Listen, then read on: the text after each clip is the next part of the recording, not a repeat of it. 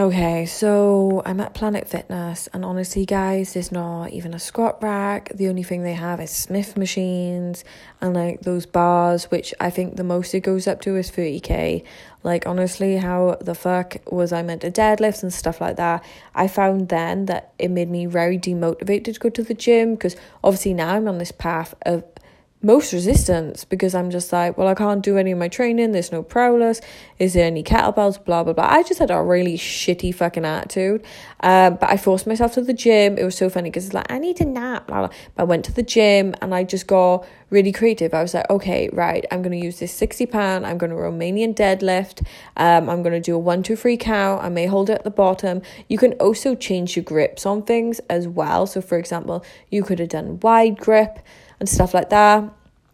And then you could have like you know like moved it at the top and all this like a little shoulder stroke when you get to the top.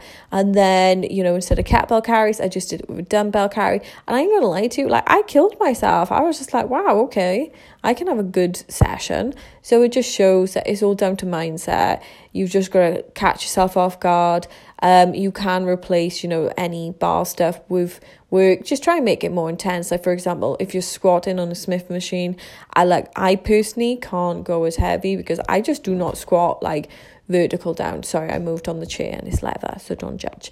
Um, so you know, add a band then between your legs, do slow count, maybe pulse it, you know, like just get creative with it. Like don't let a bad attitude stop you. And perhaps, you know, luckily enough, I could think of it on the spot. If you can't, then spend some time before your workout just writing it down ready for you.